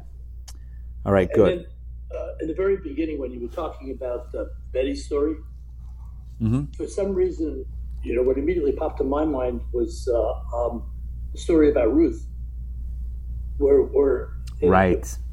She know, chooses, right. She's given the option of going home. Yeah, oh, excellent. Oh, that's beautiful. And it's related to Shavuot. That's when we read the book of Ruth in many many congregations. Right, so what happens with Ruth? Actually, I thought you were going there. Uh, yeah, well, I should have. Apparently, it's a, it's a it's an it's a great connection, right? Ruth, remember Ruth? So she her husband passes away, and her father-in-law, her brother-in-law passes away, her father-in-law passes away. The whole family is, all the men are, are gone, and it's only Naomi, the mother, and and and the two daughters-in-law. And Naomi says, "All right, I'm going back to Israel." They were in Moab, and she says, "I'm going back to Israel, and uh, bye. Have have you know have a good life." And and and Ruth says, "No, I'm going with you." She's choosing to relinquish her freedom, essentially, to go with the Jewish people, and that's a very that's a very compelling connection. I, I really like that connection. In other words, would we say that she is giving up her freedom? According to this class, on the contrary, she's asserting her freedom because, in the final analysis, living higher, right, living for a higher truth, is the ultimate, the ultimate form of freedom but it's perhaps a counterintuitive uh, reading of it. Now, could one argue that Betty is doing the same thing? It's a higher form of freedom, is her servitude. It's hard to, to question her value system. And it's hard to, you know, and we, we wonder, as was raised, uh, you know, extensively earlier today, um, we wonder, like, to what extent is this a free decision? To what extent is she thinking with everything on a, on a level playing field? Um, but could we argue that even on a, play, a level playing field, she would have chosen? Maybe she found meaning in that. You know, I, I, I, um, I recall a study that was done in a hospital or in multiple hospitals where they asked um, all hospital staff, How meaningful is your work? And the results that came in were shocking. There was no obvious skewing of meaning to doctors over uh, maintenance workers. In other words, as far as like, is your job meaningful?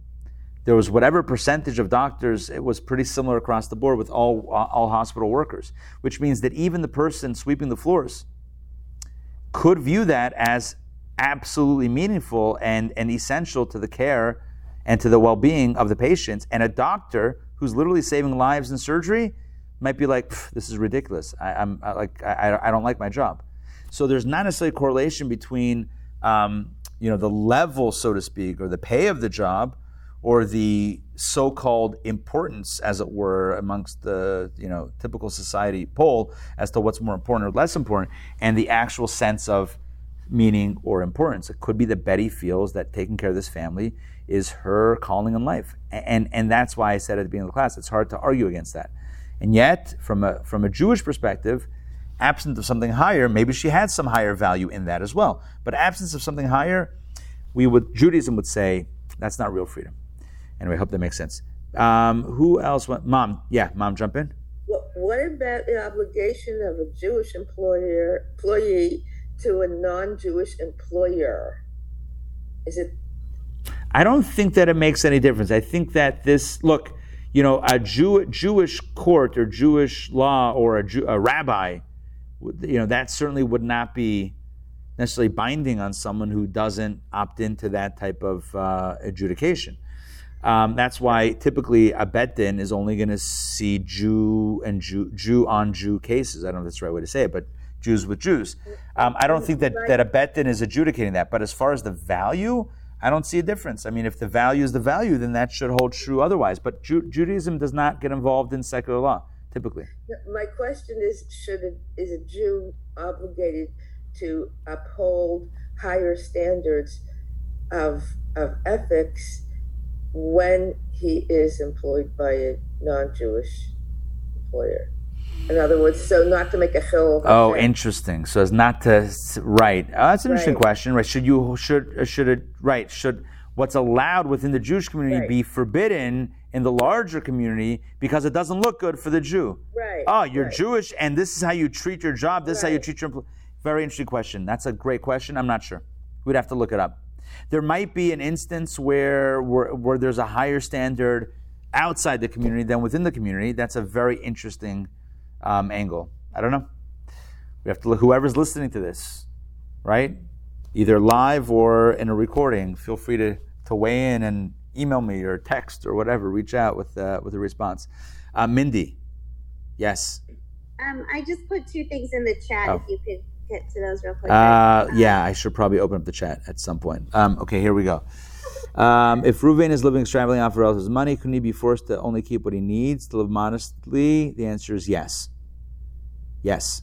So even though he's not, Oh no no no no no no no no no no! If it's not his assets, no. If it's not his assets, he can say he's given a gift. Well then, well one second. But if he's the relative's money, Right. be forced to? That's a really good question. That's a good question because if he's given a gift, then you could say it's his assets, and once it's his assets, then he should turn them over. You're right. If his wife is wearing the jewelry, unless unless they're saying that it's only borrowed, and that literally the clothing is not hers, she's wearing her sister-in-law's dress. In which case, she's not obligated. I'm assuming that that's what the argument was. If they said that their relatives had given them gifts, well, a gift is yours, and now those are your assets. Turn it over. So I'm assuming the trick that they were playing was it's not even mine. It's like I'm wearing my uh, my brother-in-law's suit, or my sister's uh, this, or my aunt's that. It's not even mine. But even if it was given as a gift, couldn't the the value be calculated as to what they would need to live modestly, food, clothing, and shelter, and then anything above and beyond that given back to the, the creditor? Uh, I would say yes, but as far as exactly how that is calculated, that is beyond my knowledge right now. I don't I don't know exactly if they're staying by someone's house and not paying a mortgage. Do we factor that the money that they would have needed for a mortgage, which mortgage, the average in that community? That's way beyond my pay grade right now. That's I don't. That's a good question. I have no idea. and the Um, other thing I put in the chat was I just was coining the phrase divine servitude because I was thinking Divine of like servitude. serving God. When you were saying not human servitude, divine freedom, I was thinking like, isn't it divine servitude because we're serving God? But is that a negation of that word that we don't want to use the word servitude? No, I, I feel like it's a good term, but it's a trigger. You know, it's a trigger term that we that uh, we rightfully have because it's been such a horrible thing. So it's a trigger, and so yeah, higher service, higher it's freedom. It's basically freedom. Yeah, good, good. Meira, I see now. Yeah, Meira, jump in, and I, I'm looking right now at the chat, and I see the question, a really good question on voting. But ask away if you have uh, that or something else. So I have that question. Also have a question following up on, um, you know, the pressure you can put on people to make them pay it back. Would you also be able to basically like tell the entire community like, yo, I gave this guy money and he didn't pay me back and now he's being like really bad about it. Like, can you say that to prevent others from trying to lend them money or would that be Lashon Hora? No, absolutely. You can say that. Not only can you say that, but according to most opinions, not only most opinions, I think according to every opinion, halachically, you actually have an obligation to warn people to not lend this guy money and not get ripped off. In fact, it would fall under the category of not standing by the blood of your fellow, which includes uh, not being passive when someone stands to lose financially. This would be a case of that, uh, simply because this guy has a history of defrauding um, others, a history of, of essentially stealing money um, and not and taking money and not repaying it. So it would be an obligation. Now, how do you go about that? Do you put out a, an email blast? Do you put his picture out there in the streets?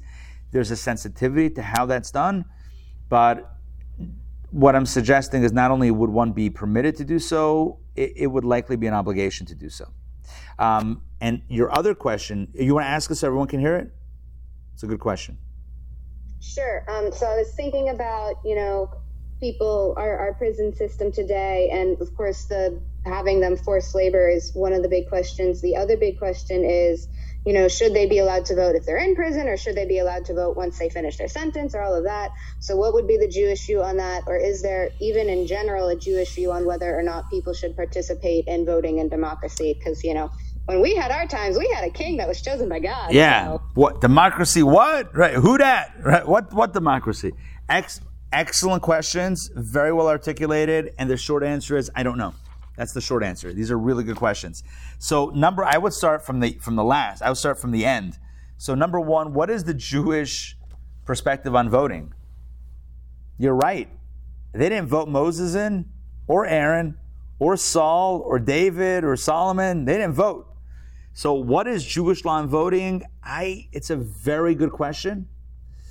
You know, um, man, I'm trying to think if I if I if, if that rings a. I can't recall anything solid on that. Um, as far as the specific question regarding inmates and voting or convicted felons out of prison and voting, again, an equally great question. Um, How did David become king? David was anointed by Samuel per the word of God. I mean, basically, Oh, is that- is that- yeah, he was straight up. It's like, boom, he was, you know, Saul, Saul messed I up. remember that. I remember that Saul was very jealous because Yeah. he was more popular than Saul and even Jonathan. And Saul lost it because he didn't do the right thing. But yeah, I mean, in general, we you know we don't we don't always go through these uh, these scriptures in in these classes here at Chabad because Chabad is a non-profit. I'm jo- that was a joke. That was a books of the prophets. That was a non-profit. But anyway, back to Meira's question. Um, sorry, it's a bad joke that I always tell because I somehow enjoy it. Um, regarding the question about voting, I, again, the voting piece of it, I don't know. I would, I would be inclined to look that up and see if I can, or you can look that up, see if we can find anything on that. Um, but regarding prisoners' rights, the, the my um, my understanding is that it would in Judaism it would skew more toward rights than non-rights. In other words, it, it would skew more toward the balance, balancing society. What I mean by that is equalizing those who find themselves behind bars and those that don't, uh, attempting to give as much equal rights as possible. The Rebbe, we know, we know this spiritually, that the Rebbe was a huge advocate, absolutely just tireless advocate and activist for the spirit, the, the religious rights of prisoners. Right, the Rebbe created, inspired, and created what's known today as the Aleph Institute, run out of Chabad of, uh, of the Bal Harbour, Rabbi Lipskar, who runs it with affiliates around the country. Um, and the Aleph Institute works extensively both with the, with the military as well as the prison system. We know that the Rebbe, there was a, there's this great story with the rabbi from South Africa who came to visit the Rebbe. This is right before Hanukkah. And the Rebbe asked him about getting in menorahs or Hanukkah lightings inside the prisons. And the rabbi said, you know, we'll work on it for next year. And the Rebbe said, no. What about this year? And the rabbi's like, well, Hanukkah is like starting or it's finishing. I don't know, it was a middle Hanukkah. It was like, and he's in New York and South Africa. He's like, okay, you uh, do you have any contacts? He says, well, I happen to know the chief warden or whatever it is. He's like, okay, so call him. The guy says, okay, but it's you know they were meeting at night in New York and it's like a middle of the night in South Africa. It's like 3 a.m. So he says, I can't call him now. The Rebbe says, call him now. If you call him now, you know what he's going to know? That it's very important. If you call him at 3 a.m. and say, we got these Jewish inmates, we got these Jewish people in prison, and they have a spiritual need for this holiday, and, and we, we got to make something happen. If you call him now, it's going to be effective. He called him from the Rebbe's office. I mean, this is when a long distance phone call costs some coin. He called from the from the office right there. He called. He got through. He woke up the guy, and the guy essentially said yes. And they rolled it out that year. They rolled out a program for the prisons for for the uh, for Hanukkah. Uh, and there was a postscript to the story.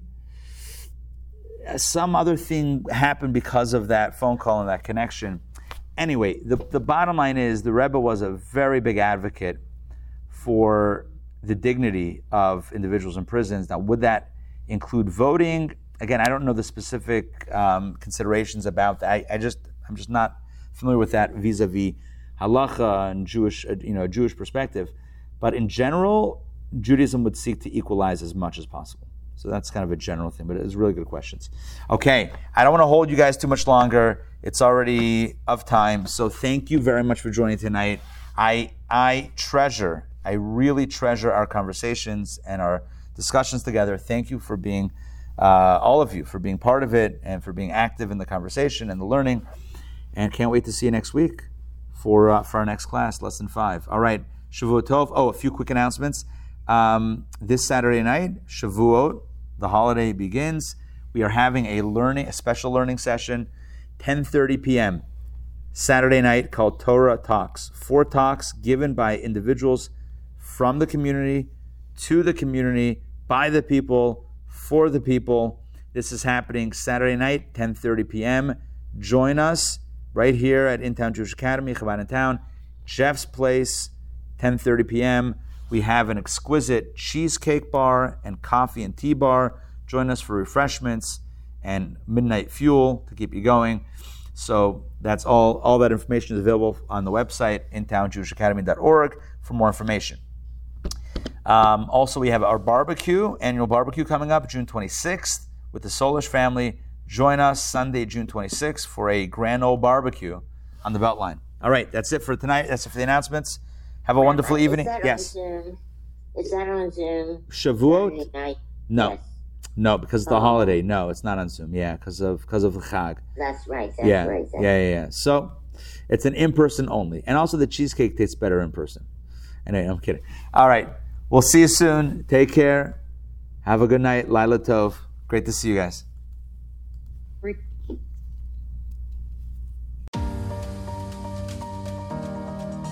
Thank you for listening. I hope you enjoyed today's episode. As always, you can find us online at intownjewishacademy.org and on YouTube at Intown Jewish Academy. New episodes of the podcast come out a few times a week. If you don't want to miss a single episode, then hit the subscribe button. If you enjoyed today's episode, please take a moment to leave a rating or review. It means a lot to me and it helps other people find the podcast. Thanks so much for listening, and I hope you have a wonderful day.